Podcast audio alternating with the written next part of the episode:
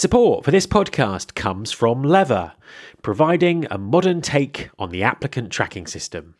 Lever combines ATS and CRM functionality into a single powerful platform to help you source, nurture, and manage your candidates all in one place.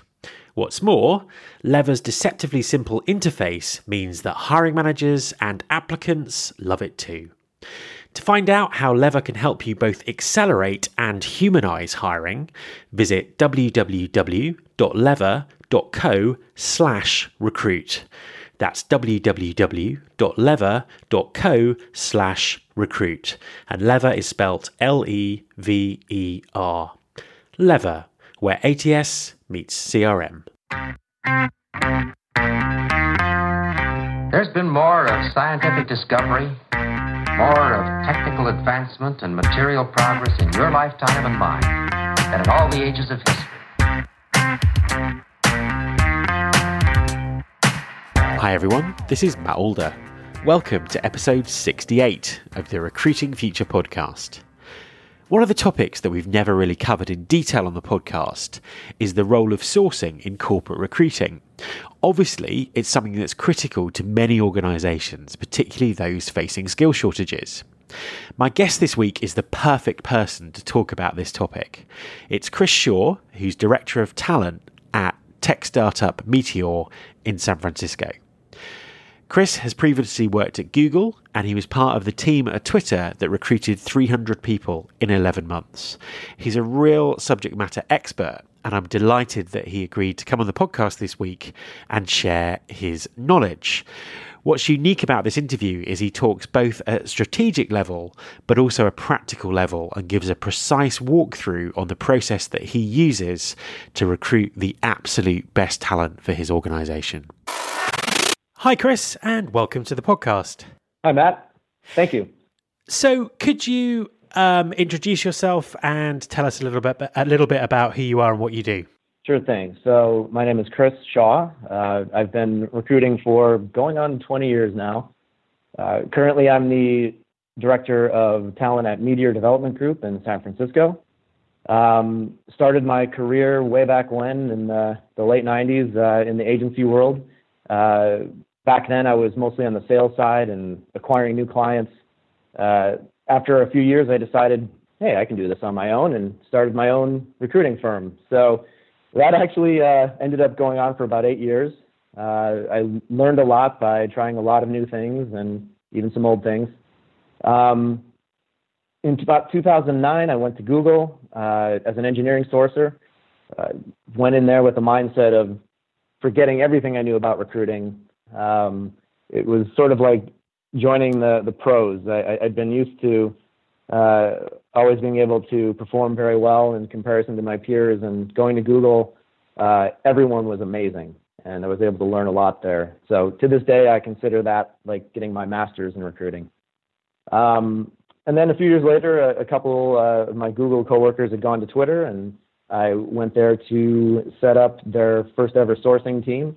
Uh, built that team from two sourcers up to 15, uh, with sort of our crowning achievement being able to fill 300 roles in about 11 months um, against a goal of 200. Um, wow. That was a lot of fun. Yeah, that was a good time. We all learned a lot from each other and we all made each other better. And I'll talk more about that later. Um, my last two roles have uh, been as director of recruiting essentially at Andreessen Horowitz startups. Um, and what's great about this type of role is just being able to design a, a custom hiring process from the ground up. Um, and so that's where I am today. Fantastic. And could you just sort of tell us, um, you know, very quickly a little bit more about Meteor and what what um, what you guys do? Sure. So Meteor, we essentially create uh, the equivalent of software Lego blocks that engineers can then assemble into whatever program it is that they might need.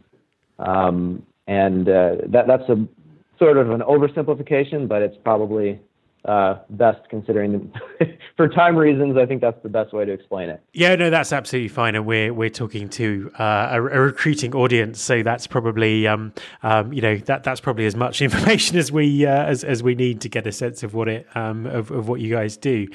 Um, so, I mean, tell me what what role does sourcing play in in in your recruitment strategy at the moment? Even back to the beginning of my career, um, I would say that sourcing has always been the foundation of my recruiting strategy. Um, I inherently believe that sourcing candidates is is essentially turning passive candidates into active candidates is the is the way to find the best candidates that you could possibly recruit to your company. Um, I, am not a big believer in post and pray. Um, I'm not as big of a believer in scouring job boards. I think that going out and identifying and then recruiting the the exact people you want is the best way to improve your company, make it the most successful. Um, I heard a quote once that said, "One amazing person might affect the trajectory of our company and make us more successful, um, but 20 amazing people would definitely affect the trajectory." So we should always be going for those amazing people and that's why I put it as the most important thing that I do in recruiting. And I mean, who who do you sort of recruit for at the moment? What um, uh, you know, what's the sort of the, the, the scale of the the operation that you're currently working in? Meteor is one of those companies that that is looking for the top one percent of the top one percent of of people in um, in, in their industry. Um, it, it's it's a much smaller team with much higher which was a much higher bar. Um, the entire founding team, they all came out of MIT. Um, and so I'm usually looking for these really, really strong computer science people uh, that have worked for companies like Google or, or Facebook um, that have literally done some of the most amazing things that there are to do in computer science. Um, but I would say that even with that, I mean, sourcing, yes, applies to that but I've also worked for companies where the hiring bar wasn't this high. And later on, I'll talk a little bit more about how you have to identify your hiring bar and then source to that bar. Absolutely, and I'm you know very interested to sort of hear your perspective on um, you know how, how sourcing has developed and how it's been different at the the, the sort of companies that you've um, that you've worked at. But b- before we talk about that, um, I'm just really interested in the um, obviously trying to get the absolute best of the best. What what sort of tools, techniques, and approaches do you um, do, do you use to sort of achieve that goal? All right. So if I had to pick just one recruiting tool, um, if I just had one one thing I was allowed to buy for for my recruiting team, it, it would it would be a, a great applicant tracking system. Um, we're going to spend the bulk of our time there, um, and not only is the recruiting team going to spend the bulk of their time there, but the rest of the company views the recruiting team through the lens of the applicant tracking system. So your hiring managers, your interviewers, um, and then even the, the executive level of the company who's going to be looking for reports and data and information, all of that eventually ties back to your applicant tracking system. Um, so that's, that's, how I, that's how I look at tools as the most important thing. Um, if people don't like the ATS, they will do everything they can to get around it. Um, so, and the other aspect is like if you're looking at the one tool to save your company the most time, um, then you have to carefully pick this. So for, the way I look at this also is that for every hour that one of your software engineers is interviewing or entering feedback or trying to put a referral into the system, for every hour that they're doing that instead of coding, um, you're essentially not building product. So I look at the recruiting team as saving the rest of the company time, and that starts with your, your applicant tracking system. So the one that I I, I use I use Lever. Um, over the last 19 years, I've worked in a lot of different systems. Um, the rest of them I've demoed when setting up these last two startup companies. Um, everything is everything is faster um, from scheduling, um, especially sourcing, um, and and then even the integrations with DocuSign on the back end makes your offers super easy. Um, and then often when you make an offer, there's a period of time where you might need to go back and forth or change the offer. That is super easy. Um, and then last, uh, I'm really excited about um, the Lever Nurture feature, which is, I think, going to be a game changer. Um, basically, all of the sourcing best practices are going to be built into this particular feature, and it allows you to send automated follow-ups and a whole bunch of other stuff. So that's if I had one tool, that's that. Um, other tools I like, um, I like Mixmax for email tracking. Um, I like Connectifier or AV for email identifying. Um, and then Rapportive, I still use, even though it's been around a while, for email verification. Um, so those are the tools. Any questions on that part? No, that makes perfect sense. And um, in in terms of sort of techniques and, and, and ways that you uh, ways that you sort of identify this this talent. Yes. Okay. So this part I have a lot of detail on, um, and this is this is really the heart of what I feel sourcing is. Um, so the first thing I like to do is, is, research my my own company, the company that I may have just joined. Um, I, I, connect with everybody that uh, within the company. Um, what I'm trying to do is identify the hiring bar. Um, I want to know the types of people that are most successful in the in this company. Um, and if somebody, if, if you're at a company now and you haven't done this yet, you can start really at any time. Uh, you just go to your managers or directors, ask them who the best people are, so you can use them as templates uh, as for who you want to source. Um, step two is research. Um, start internally. Find out what if you're if you're recruiting for engineers, find out what open source projects your your engineers respect um, and then go search them on GitHub and, and try to find uh, more people that have committed to those projects. Um, if you're recruiting salespeople, uh, talk to them about the types of numbers a prospective candidate should be hitting. Um, what types of things are on their resume that they see that get them excited? Um, or if you're looking at, say, something like operations research, like what, what schools should I recruit out of to get those people? So once you've done that, create a list of prospective candidates. Maybe start with, well, I'd like to start with 30. Um, I go through that list with the hiring manager, and you sit down with them and you say, look, I, I want to understand how you read a resume.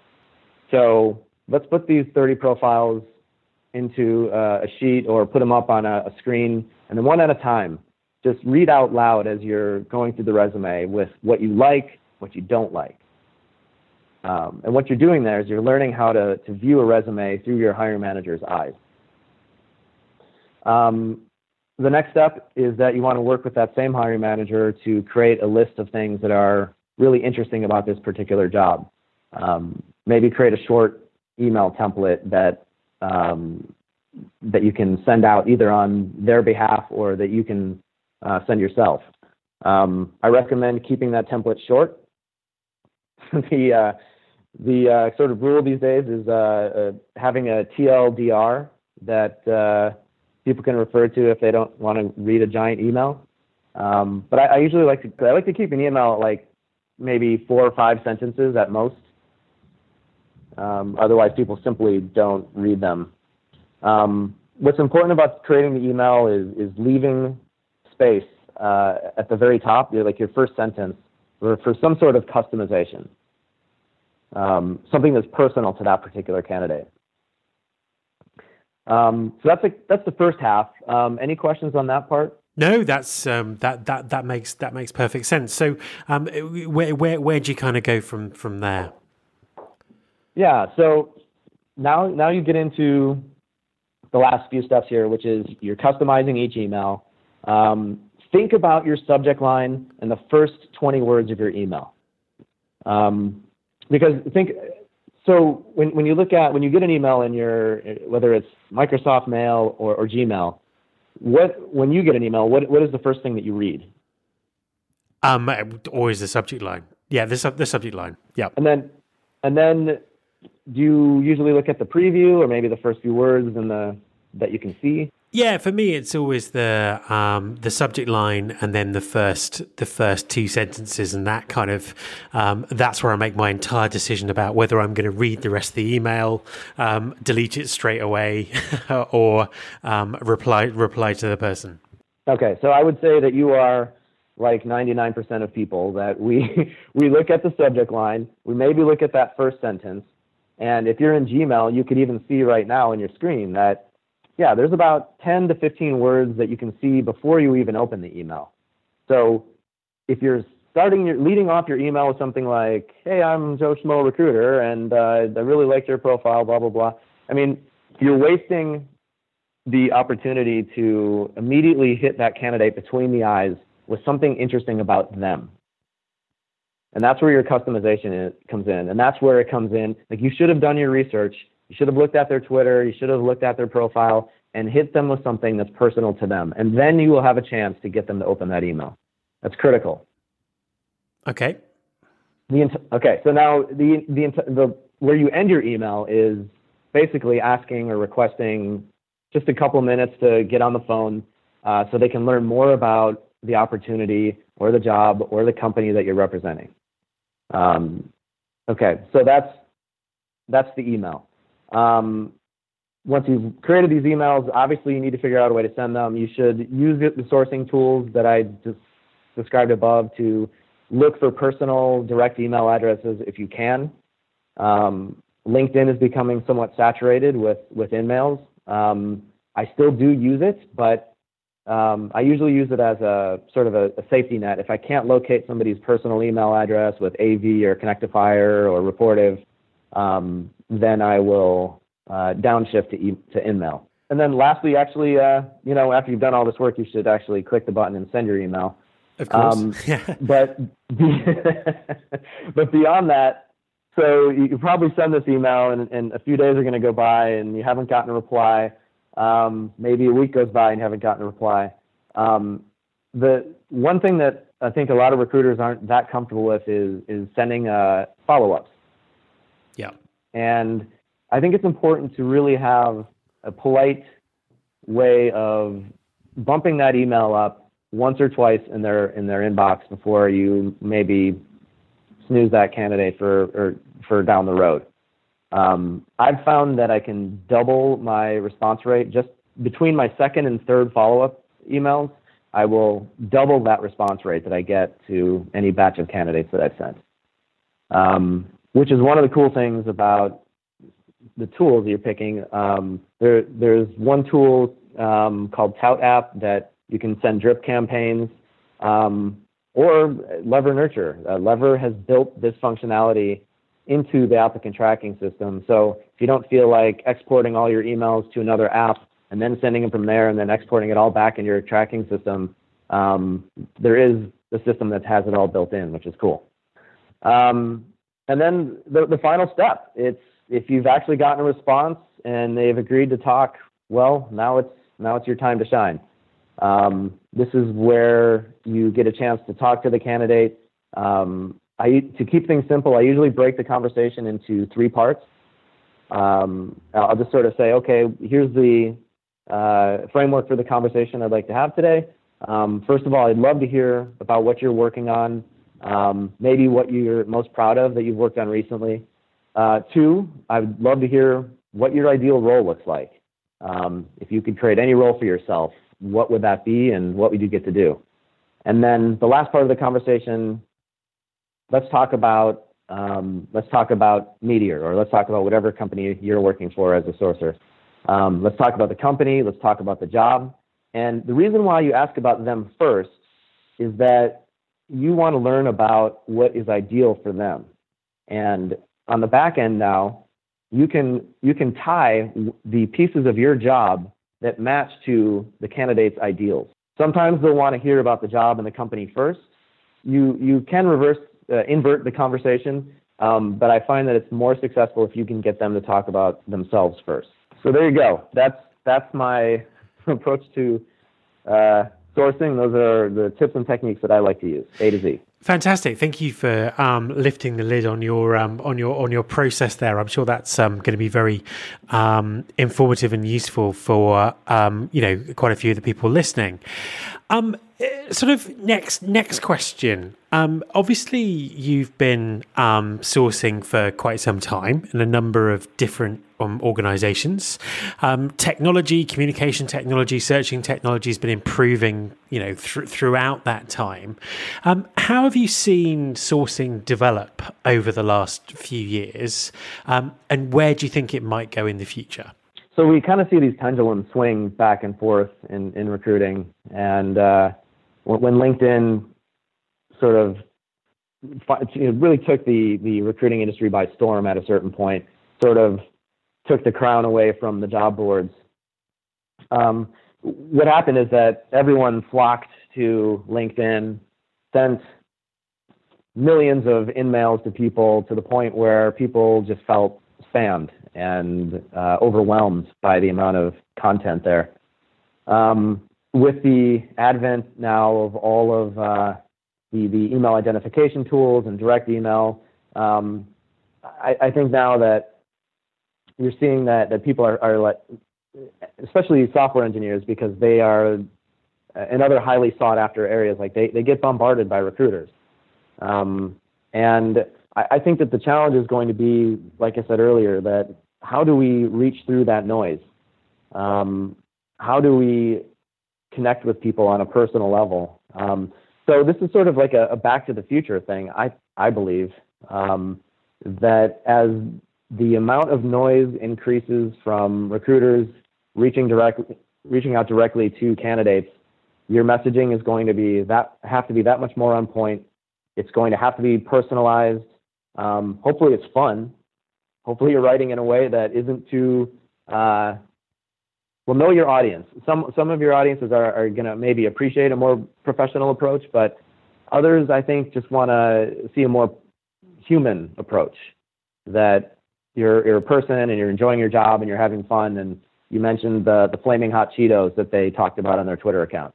Um, so there's a lot of ways to have fun with this. So what I would say is that yeah, we've got all these great tools, but the thing is, everybody has those tools.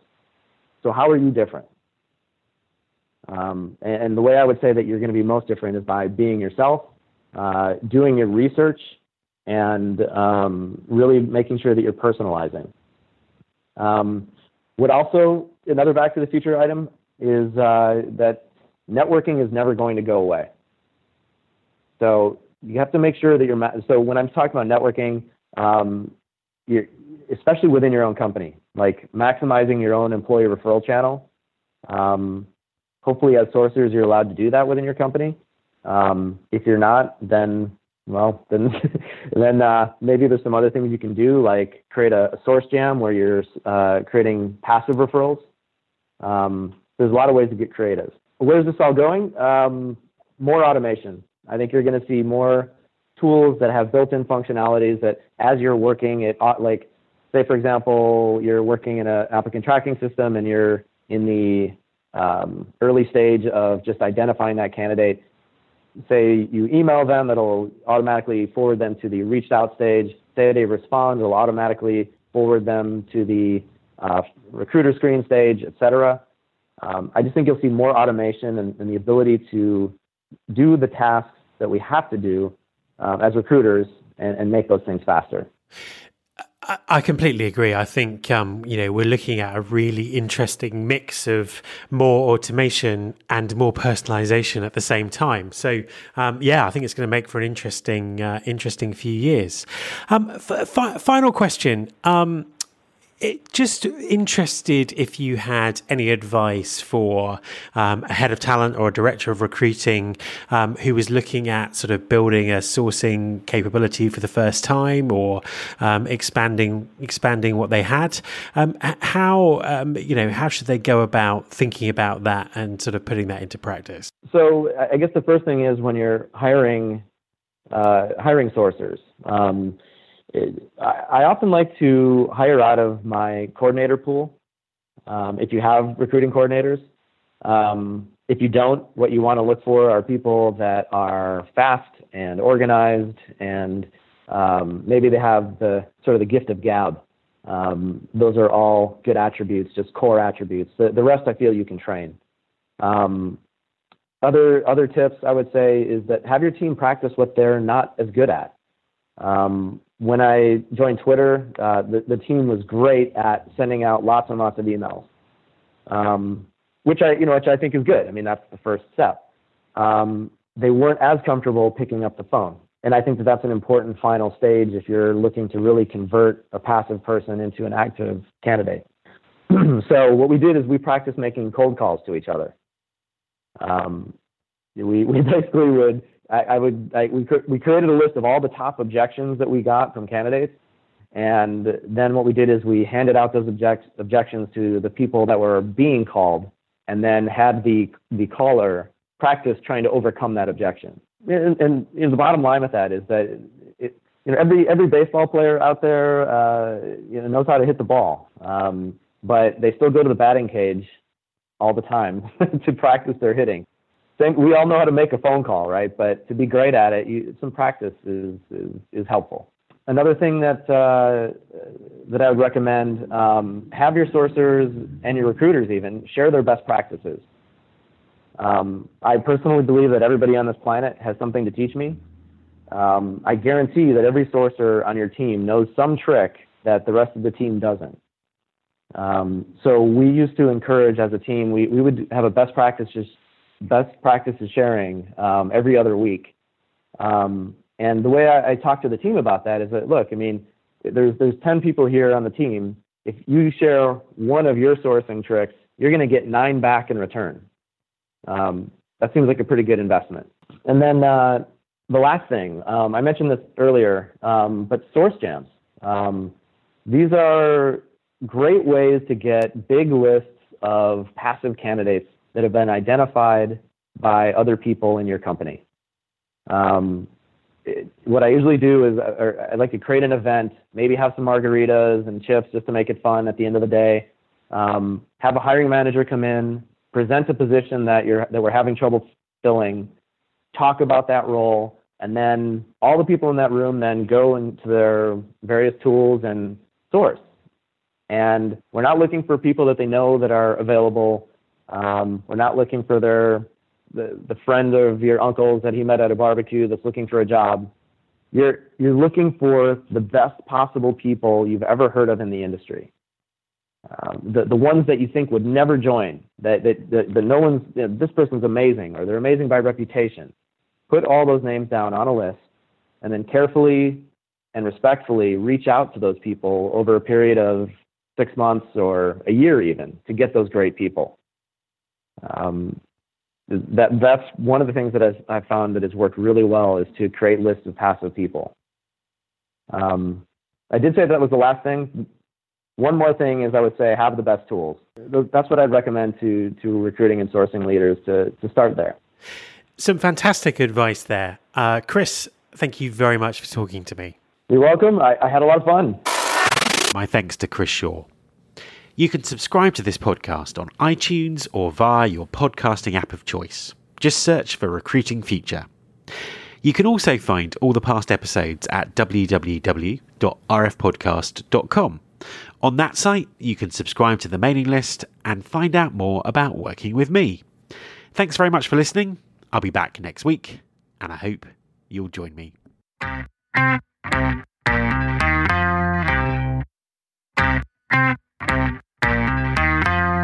Is my show.